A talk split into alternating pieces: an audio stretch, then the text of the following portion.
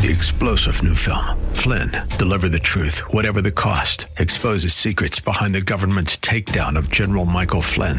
Flynn knew what the intel world had been up to. He ordered the first audit of the use of contractors. This set off alarm bells. He told the truth. He was the most dangerous person for Donald Trump to hire. They had to get rid of Flynn. Flynn, Deliver the Truth, Whatever the Cost. Available now. Watch it today. Go to Salem Now dot com. Salem Now dot com. If we look to the answer as to why for so many years we achieved so much, prospered as no other people on earth, it was because here in this land we unleashed the energy and individual genius of man to a greater extent than has ever been done before. Those who say that we're in a time when there are no heroes, they just don't know where to look. The sloping hills of Arlington National Cemetery, with its row upon row of simple white markers bearing crosses or stars of David, they add up to only a tiny fraction of the price that has been paid for our freedom. As for the enemies of freedom, those who are potential adversaries, they will be reminded that peace is the highest aspiration of the American people. We will negotiate for it, sacrifice for it. We will not surrender for it now or ever. We are Americans.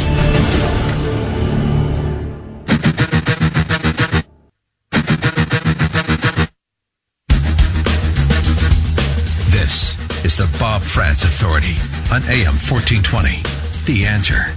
Indeed it is, and a great morning to you. Let me reemphasize, I am changing my morning greeting from good morning to you to a great morning to you.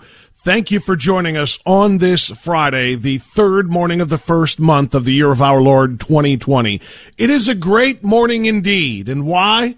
Because the world is safer today than it was when you went to bed last night. It is a great morning because one of the world's top terrorists, one of the worst offenders in a nation full of horrible terrorist offenders, is dead. No matter what the liberal working in the cubicle beside you might tell you, no matter what the family member who may have texted you may say, no matter what the leftist freaks on Twitter may be screaming about, make no mistake, the world is a better place today because Qasem Soleimani is no longer in it. Well, technically, he may be in it. That depends on whether or not they buried him. He may be in the earth, literally, or perhaps dumped into the ocean the way they did with another terrorist son of a blank, Osama bin Laden. But understand this. We are safer today than we were before, no matter what the left wants you to believe. Secretary of State Mike Pompeo. President Trump made the decision, uh, a serious decision, which uh, was necessary. There was an imminent attack. Uh, the orchestrator, the primary motivator for the attack was Qasem Soleimani. Attempt to disrupt that plot. You, you all have been talking this morning about the history of who Qasem Soleimani is. He's got hundreds of American lives, blood on his hands.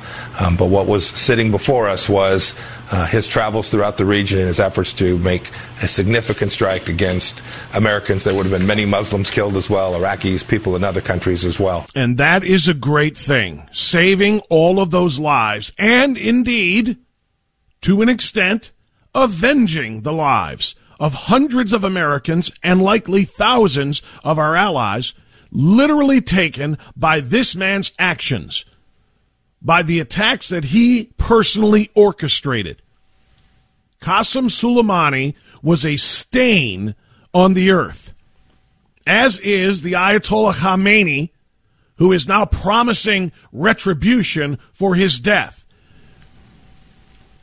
As are the lives of how many millions of liberal Americans who are, instead of celebrating this act of justice ordered by our president, are apologizing to the world's leading sponsor of terrorism, the nation of Iran, for taking out their general.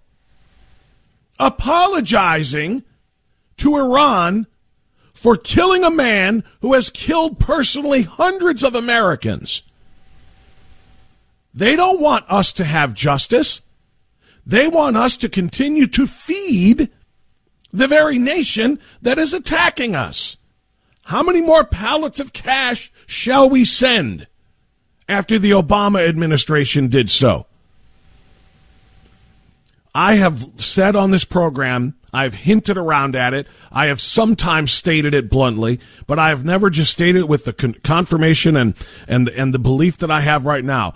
Liberal American Democrats hate, hate the United States of America. They have shown it, they have proven it, and I don't care if this offends them that we are pointing it out. Their desire to fundamentally transform this country from a nation of liberty, this glorious constitutional republic that brings liberty, that brings uh, opportunity to millions in our borders and outside as the greatest force for good in the history of the world. They want to fundamentally transform it. They want to erase its origins. They want to erase its economic model. They want to convert it to socialism. They want to welcome Sharia law.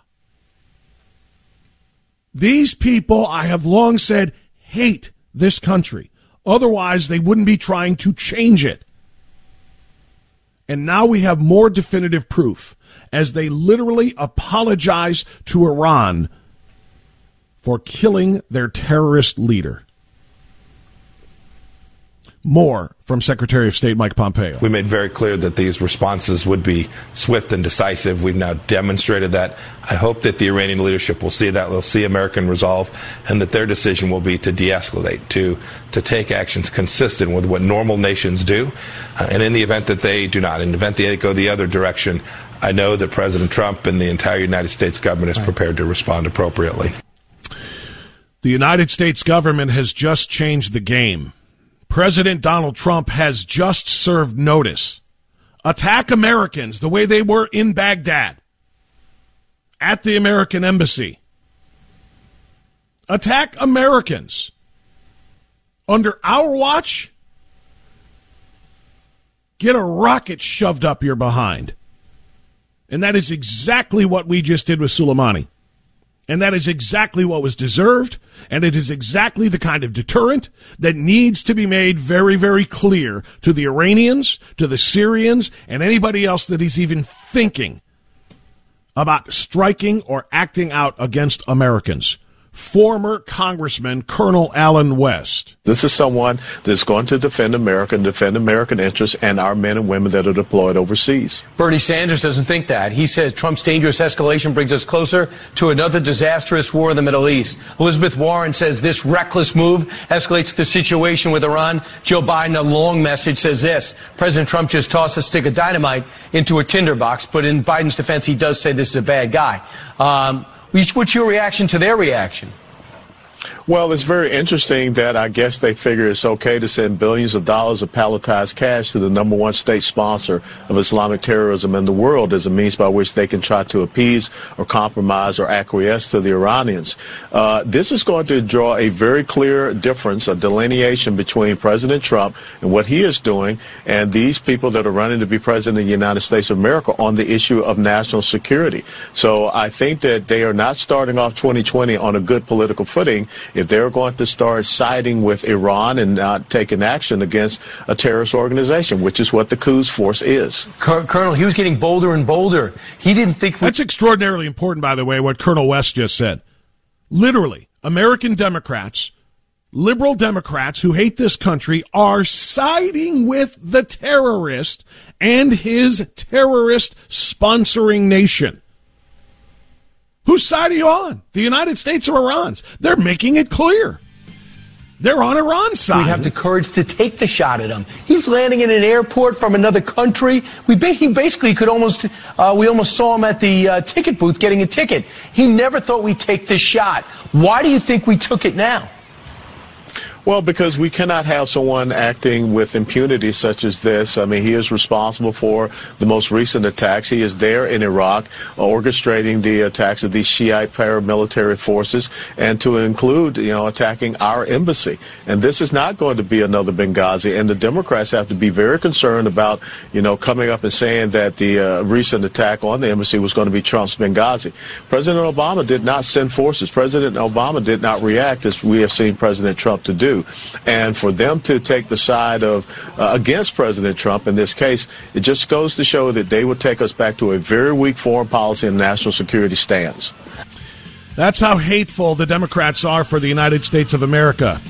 They're given column A, Donald Trump. Column B, Qasem Soleimani. They chose column B. That lets you know how much they hate this country. It's nine sixteen. Uh, Kurt Schlichter is going to respond to this. Retired U S. Army Colonel next on A M fourteen twenty.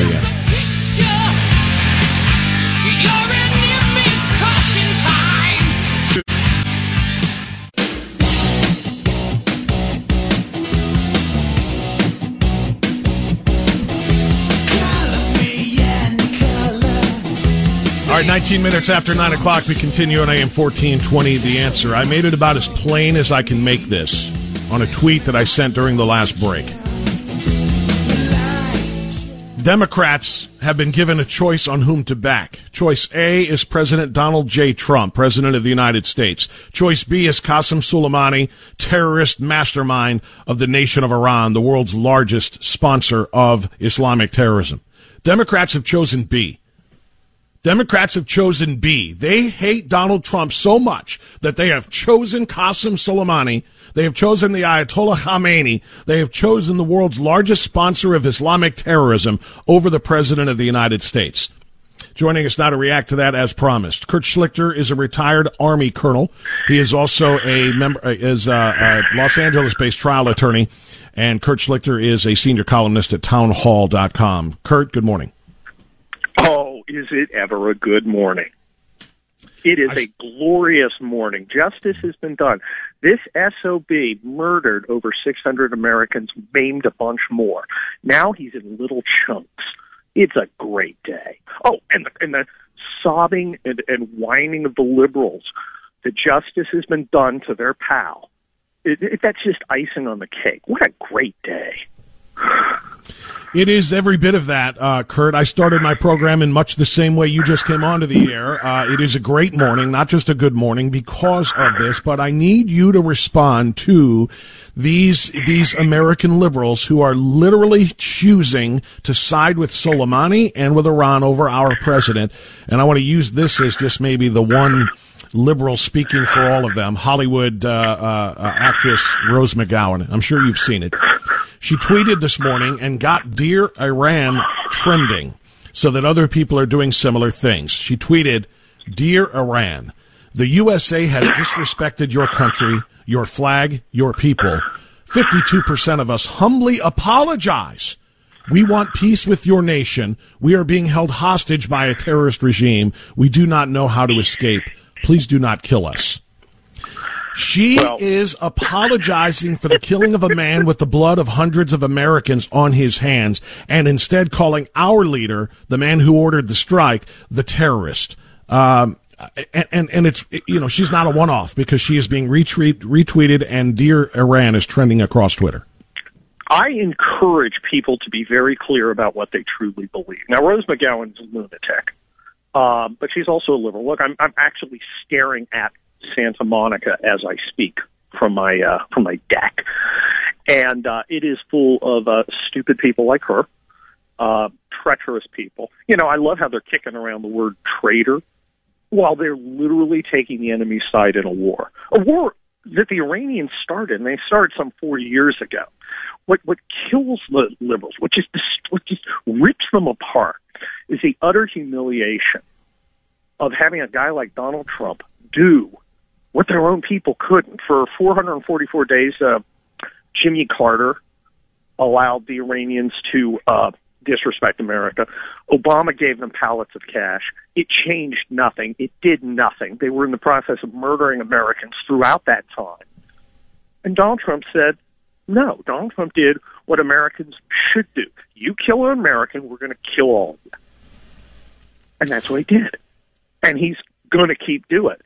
You know, stupid Chris Murphy, you know, that idiot. Not not the not the guy. I was going to get to him, but go ahead. Yeah, yeah. Just a couple days, uh, that quarter wit was uh, uh, uh, talking about how Trump, look at what you've got. You've got Americans cowering in the embassy. Well, I don't think so. A, we didn't cower in the embassy. We put helicopter gunships overhead and Marines on the ground. And, and B, two days later, the guy who started that, well, like I said, he's in chunks. It's a new day. They hate the idea of an aggressive America. And normal American people who see that this is a guy who masterminded the murder and maiming of hundreds and hundreds of Americans has now paid for it. Well, they're happy about it. I'm overjoyed. And I don't want war with Iraq or Iran. I would prefer not to have a war. But you don't get to kill Americans and live, ever.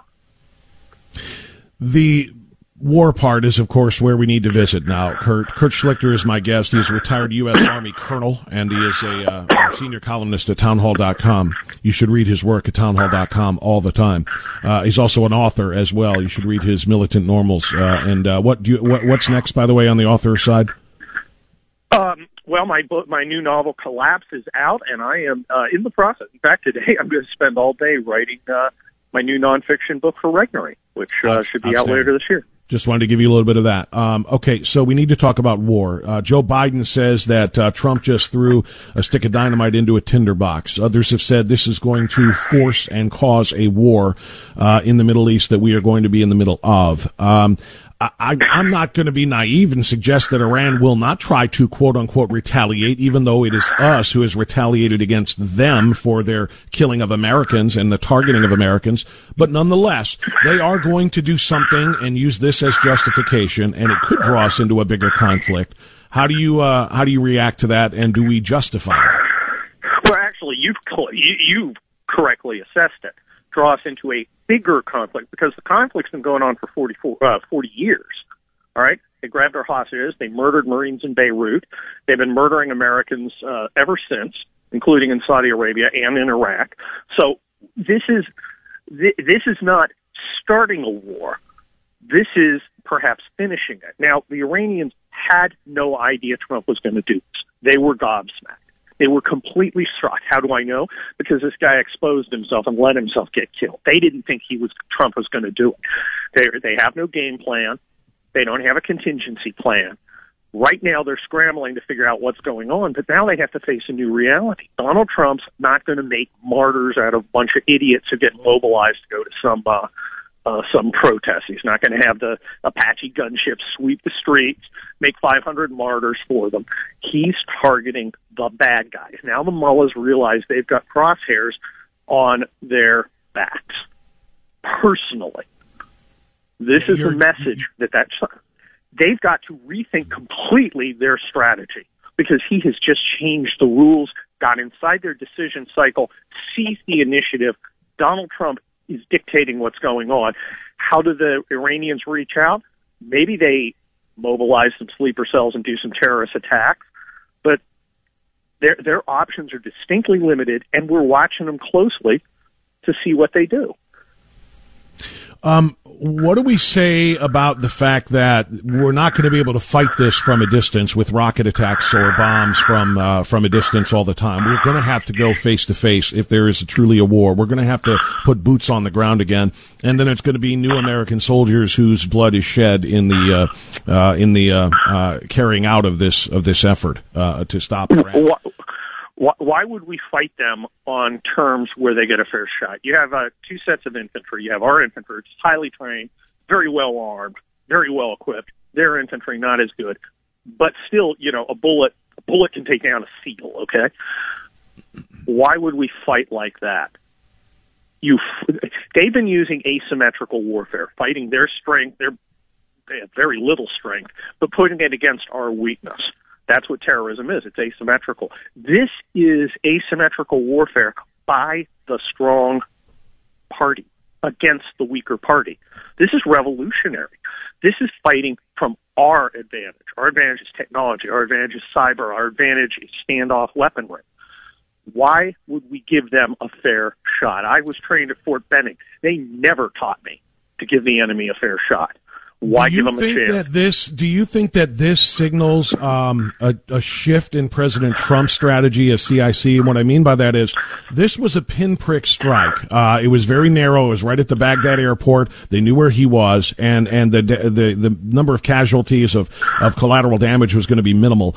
But we recall back in June, uh, there was a retaliatory strike ordered and was ready to go against Iran after they shot down our drone. And then President Trump asked how many people would be killed, and uh, they said, I don't remember the number, it was going to be over fifty or one hundred fifty would likely die, and he called it off and said, no, it's not worth that.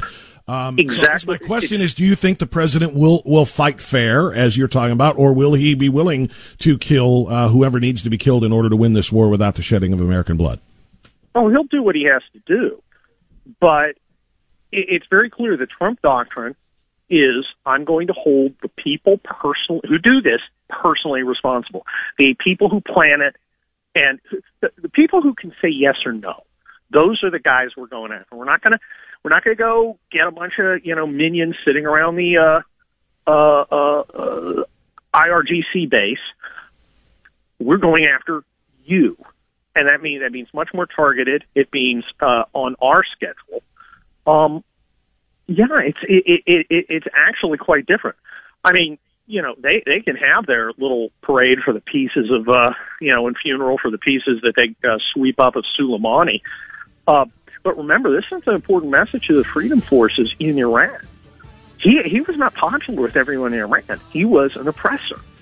And this is going to uh, uh, send a shockwave through the resistance in Iran, which we should be supporting. Our Absolutely. End goal should be mullahs hanging from lampposts and the great Persian people having control of their own country again. It's a great country. It's an ancient country. It deserves to be free. And uh, this is a step towards its freedom. And yet, uh, despite the great move that this was, the left continues to, uh, uh, you know, gnash their teeth and wring their hands and clutch their pearls Aww. And all the humanity. Uh, Kurt Schlichter, retired U S Army Colonel, senior columnist at town hall dot com from Los Angeles. Kurt, thank you so much, my friend. Thanks, my friend. God bless you. That's Kurt Schlichter joining us. It's nine thirty. We'll get news now. On the other side, we're going to have a different kind of conversation, a previously scheduled interview uh, away from the uh, Baghdad operation and the strike that killed Soleimani. But we are going to talk about the danger uh, of socialism rising in the United States in the person of one of the Democrat candidates. Uh, and we're going to talk to somebody with firsthand knowledge of that socialism, uh, somebody whose family escaped from Venezuela when things were at their worst. We'll talk about that next on A M fourteen twenty The Answer.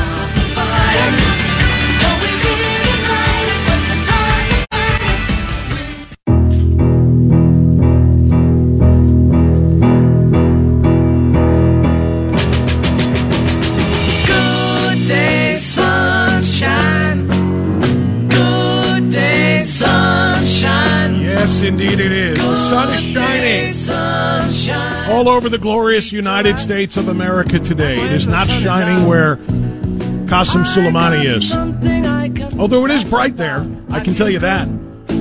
I can say with, with, with some clarity, I really believe, and some assur- uh, surety, uh, assuredness, rather, that it is uh, it is bright where he is, but not from sunshine. It's the flames that are burning his A right now uh, that are brightening uh, the day of, Gen- of General Soleimani. We're going to pivot away from the uh, the uh, killing of the Iranian terrorist leader for a moment, although I think I can make a segue here, really, uh, into my guest, because um, I've said before that liberal Americans hate this country.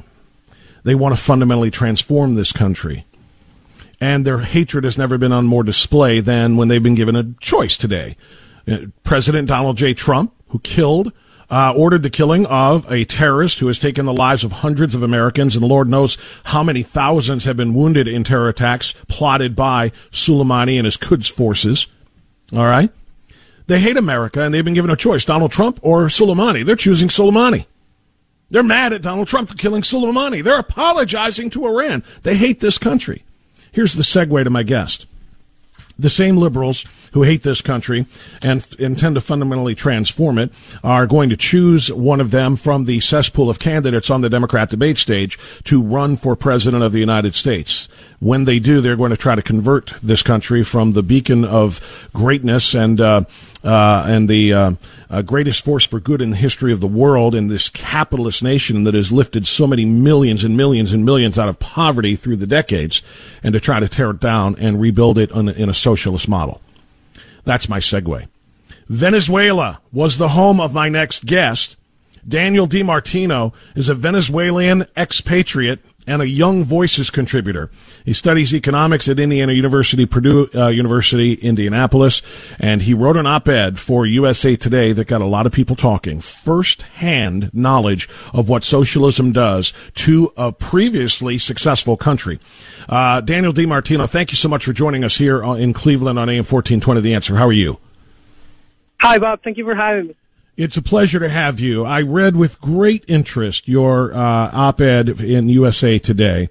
And before we start talking about the nuts and bolts of it, and I'm going to ask you to tell the story in a shorter version of what your family endured, especially when Hugo Chavez and following him Maduro um, uh, brought the socialist hammer down on the people of Venezuela, let me ask you this. How has your uh, editorial been received um, where you are?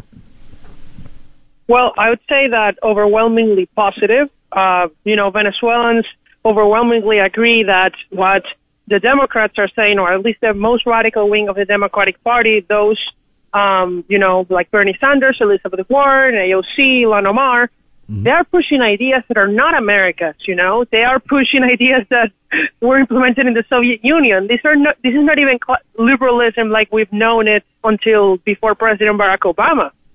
This is a new kind of leftism that is going to destroy America if it ever gets implemented.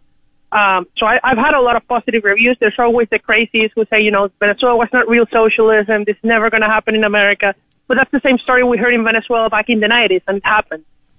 Well, that's exactly why I asked the question, because I knew you were going to get pushback. I'm glad to hear, by the way, that it's been overwhelmingly positive. But the pushback you have gotten is there, and it is that message saying that, oh, well, Venezuela is such a bad example. People who are using Venezuela as the uh, as the analogy here are doing it wrong because of A, B, C, D, and E. They're trying to say that that will never happen here. You lived there. Your family lived there. And I want you to tell, tell us, in a bit of a shorter version uh, than your op-ed, exactly what happened to your once successful family with parents who were making thousands of dollars a month and thriving when uh, when the socialist uh, uh, hammer that Hugo Chavez brought in uh, to nationalize everything in the country was was uh, enforced. Yes, look what happened. Hugo Chavez was elected in nineteen ninety-eight with the promise of making everybody equal, of reducing, you know, inequality, giving things for free to the poor, from healthcare to education to gasoline to electricity, water, absolutely everything you can think of, housing, everything.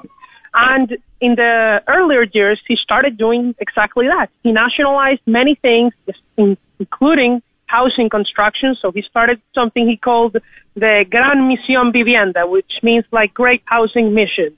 And the government built hundreds of thousands of apartments, which over time, many of them actually just fell apart and people died in the, because that's what happens when the government builds buildings like that. And the government spent so much money that it basically went broke. So they started printing money, or purchasing power went down. Uh, they could not raise taxes enough to pay for all those programs, no matter how much they taxed the rich. So they started taking away their property. They took away land. They took away people's homes. They took away their businesses, our business. You know, we had a gas station. They took away uh, our gas station, so we couldn't sell it any anymore. We still managed it, but we couldn't sell it. And that's still the, situ- the situation today. We can't sell it. Um, and, you know, we went from making thousands of dollars a month to just pennies per day, right? We made, uh, the year we left in, at least I left in twenty sixteen, we're making two dollars a day. We would have made even less if we have stayed. Uh, and that's that's what happens under socialism, you know, and that's what would happen if A O C, if Bernie Sanders get their way. Give me a little bit more on that. We're talking to Daniel DiMartino. He is a Venezuelan expatriate living in the United States now. He is studying uh, economics at uh, University of Indiana. You wrote this, the excuses for these shortages, uh, talking about shortages of water and electricity and power outages and so on and so forth, uh, were hollow. You wrote, in reality, Venezuela has the largest proven oil reserves in the world to use for electricity, three times more freshwater resources per person than the United States. The real reason your family went without water and electricity was the socialist economy instituted by Chavez and Maduro. How is that explained to the people, or do they not have to explain to the people of Venezuela how it is that those vast resources are being, uh, are being wasted and not uh, providing for the people? Well, this is the funny part, right? Once they implement their socialist system and it doesn't work, they blame you or they blame me, right? They blame people who are against the system. They say that it is sabotage, that it is, you know, the businessmen who are raising prices, or the worst of all the excuses, it's Aniwana who ate the cable and the half of the country went without electricity because of one Aniwana, of course, right? So... That's that's a problem. Every time they get into power and their system doesn't work, they just want more power and more government control, and it's never a never-ending slippery slope. Um, Daniel, in your the third section of your op-ed, which I found very interesting, I want to drill down deeper on this. What similarities do you say? You mentioned the names of Sanders and Warren and A O C and others, and, and Ilhan Omar, and you even uh, talk about Omar. Yeah. Uh, and others in your in your article. What similarities do you see? Because they're telling us, no, no, no, no, no, no, no. What we want to do is, quote, democratic socialism. That's different than regular socialism. That's different than Venezuelan socialism. Uh, is there a difference? Uh, and explain what you meant by that part of your essay. Yeah, the only difference between democratic and non-democratic socialism is how they start into power, right? Hugo Chavez was elected in nineteen ninety-eight democratically initially. Uh, it just stops being democratic over time. But whether it's democratic or not, the result is the same. It's socialism. And socialism is government control over the means of production. And you see Elizabeth Warren advocating this when she wants a wealth tax, where she's going to take money out of your bank account and she's going to take away people's businesses. They're going to have to sell it to pay for the tax uh, every year. This is not an income tax. This is taking away from what you own every year over and over. This, you see it in Bernie Sanders' proposals when he when he wants to not only give free healthcare but free housing, uh, jobs to everybody in the government.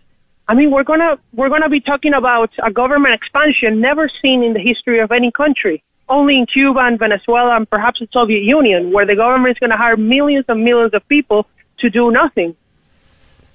Yeah, because so uh, because they're promised a, of, a job. Yeah, if, a lot of similarity. Anybody who wants a job will have a job, even if there is nothing to do. That is exactly right. To go further on healthcare, though. Uh, free healthcare. You know, every Democrat on the debate stage, when this whole thing began, there were around twenty something of them, uh, raised their hand when asked, will your Medicare for All plan include coverage for illegal aliens living in the United States? And this isn't about the illegal aliens, but it's the point that every human being in the, in, in the country would be covered by Medicare for All or universal free healthcare, paid for by the tax dollars of the workers.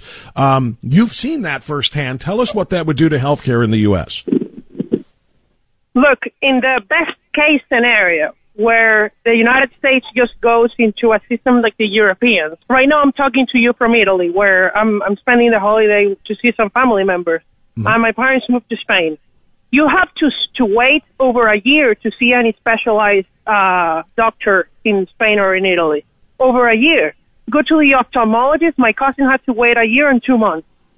For my grandmother, who had to get her leg checked by a specialized doctor, the Social Security uh, system in Spain, that's how, that's how it's called, the, the healthcare there, mm-hmm. uh, she had to wait over a year. She's still waiting, actually. She's going to get it checked later this month. Um, so that's that's the trade-off, right? Whether you want a system that is cheaper in their eyes, but then Russian scare, or you want a system that is extremely expensive and it's going to bankrupt the country and doesn't ration uh, anything. And that's what's, that's what's happening uh, with the me- their Medicare proposals, right? Medicare for All will cost so much money because they're not rationing enough. So it, it's it's a whole problem. That's the problem, and that's why the government shouldn't control healthcare. And, right, and because eventually know, it would lead to that. That can happen. eventually it would lead to that rationing that you're talking about, especially when they're going to be covering everybody who's here, including people who are not paying into it, uh, you know, illegal aliens and others who are not uh, part of the, uh, you know, part of the uh, funding of, of the Medicare for All program.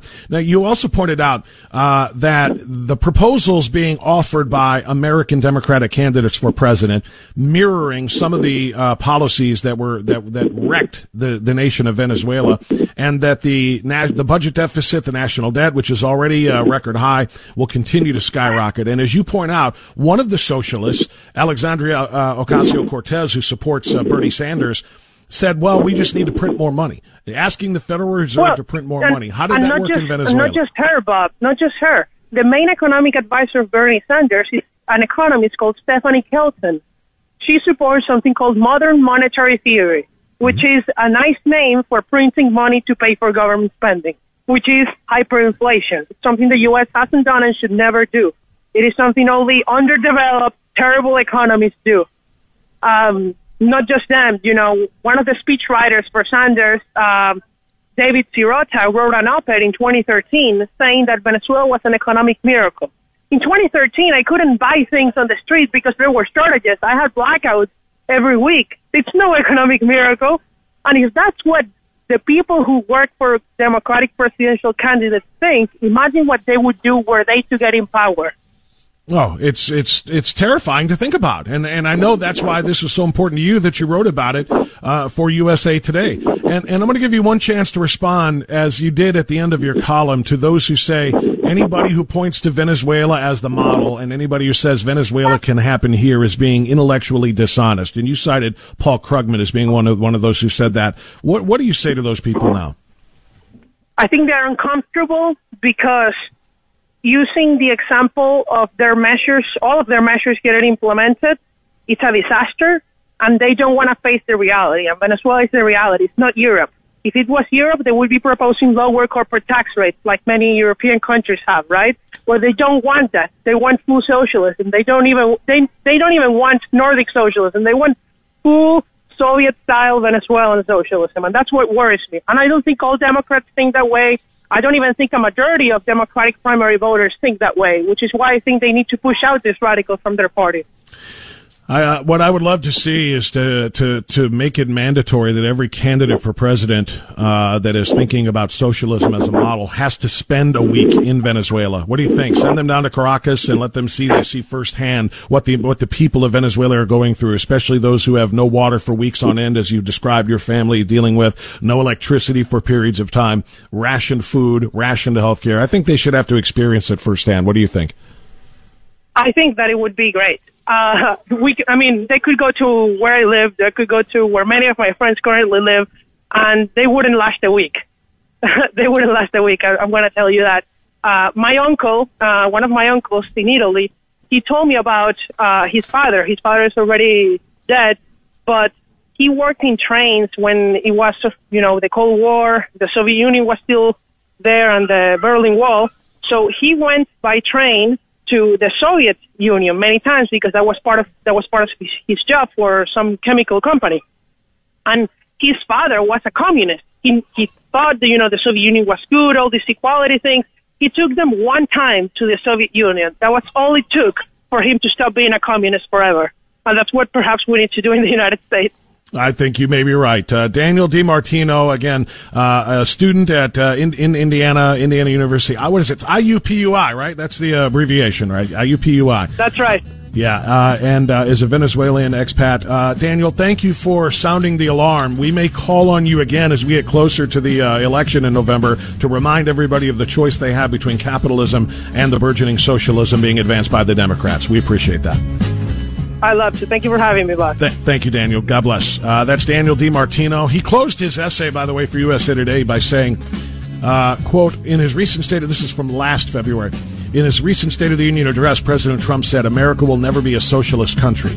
I sincerely hope that the president is right and that every American can resist the lure of false promises so this great country can always shine above the dark cloud of socialism and avoid Venezuela's fate.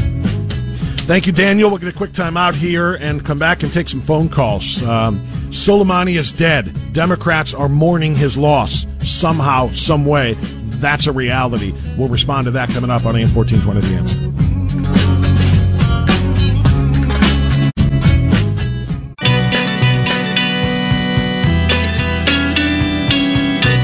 fifty-six. Coming up after the top of the hour, we're going to talk to Claire Lopez. She is a Middle East expert working with the Center for Security Policy. She's a twenty-year C I A veteran as well. And we're going to get her thoughts on what uh, the United States has done with the killing of General Soleimani, the uh, one of the world's leading sponsors of terror, from the le- world's leading sponsor of terror. I mean, really, that's what Iran is, and he was the mastermind. Navy man Norm in Strongsville joining us now on A M fourteen twenty The Answer. Norm, go ahead, sir. What a wonderful way to start the new year, Bob. You know, the the previous uh, occupant of the White House used to send cash to the Iranians, and our president sends them ashes. I think it's wonderful. The New York Times and the C N N were boo-hooing about all the mourners that were outside the U S. Embassy the other day when the uh, uh, Iranian-backed militias were protesting. I say, good, let's send them more mourners, more. I think the president is just, Bob, I am so thankful that he is in the White House and not some Democrat socialist that would get on his knees and bow to the Iranians and the Russians and the Chinese. God bless President Trump. And, and you know and, what else, uh, Norm? In addition to that, um, you know, them not being in power, um, that's a great thing. Uh, but you you may have heard and read Nancy Pelosi and Adam Schiff and others complaining that they weren't consulted before this strike was made. There's a reason why the strike was successful, because if we had consulted them, it would have been leaked about five hours in advance, and you never would have been there. You don't you don't consult a rat before you set a rat trap, Bob. Very simple. And that's exactly, exactly what Pelosi and Schiff are, because, you know, like, as you say, uh, between them and Leaky Leahy and the rest of them, you it would it would not have happened because he would have disappeared into the desert. But the way they handled it all the way down the line, the State Department, the C I A, God bless them. And I'll tell you what, this is a message to the uh, grand, the grand mullah or whatever. You're next. So you want to play games, you're next. So God bless America. Well, God that's a great Trump. That's a great point. God bless America indeed. Thank you, Norm. That's a great point. I can guarantee you, though, that Khamenei, the Ayatollah Khamenei, who's uh, uh, the supreme leader, is not going to be uh, hanging around near an airport anytime soon, out in the open and available for strikes. Uh, that's the one thing that we do know. President Trump is, uh, you know, if there was an opportunity, Lord only knows if he would actually carry it out. I hope he would, because Khamenei, now, this would be a full-on assassination of another nation's leader, but Khamenei is indeed threatening retaliation, threatening massive retaliation for the killing of his uh, henchman, uh, Soleimani. Uh, so I personally would absolutely take them out, uh, make them start from scratch, uh, rather than sending them pallets of cash, as you say, to use against America and her allies. James in Lorain County yeah. next. James, I've got a short time. Go ahead. Yeah, hi, Bob. Good, good morning to you, and Happy New Year. Thank you. I, uh, wanted to comment on the uh, Iranian attack. I was watching uh, Fox last night, and I happened to switch over channels to M S N B C, C N N, and you're exactly right. They are apologizing. They can't help themselves. They can't trip over themselves fast enough to apologize. It's well, you're right. They're you know. apologizing, and, and they're expressing anger with Donald Trump, suggesting that Donald, thank you for the call, that Donald Trump is doing this for political purposes. It takes the attention off of his impeachment and all the rest. Uh, they are. They are anti-American. As I said before, and I tweeted, and I Facebooked, and I'll do it again, they are truly uh, given a choice. Do we back A, Donald Trump, Orange Man Bad, or B, the uh, mastermind of terror in Iran, Soleimani? And they have chosen B.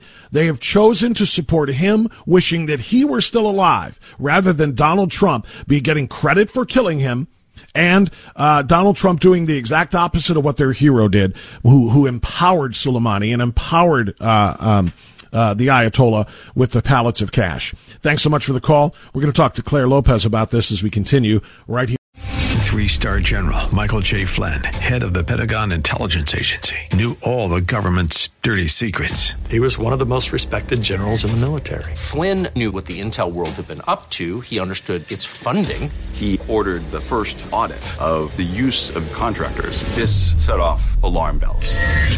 The explosive new documentary, Flynn, Deliver the Truth, Whatever the Cost, and covers the facts behind this scandal. Flynn told the truth. He was the most dangerous person for Donald Trump to hire. I find out the worst enemy that I'm going to face in my life is right here in America. They took my assessment and they wanted me to change it. And I was like, I'm not changing it. They had to get rid of Flynn. With in-depth interviews, archival footage, and never-before-seen personal records of the man behind the headlines. I just felt like I was drowning. Flynn, Deliver the Truth, Whatever the Cost. Available now. Watch it today. Go to Salem Now dot com. Salem Now dot com.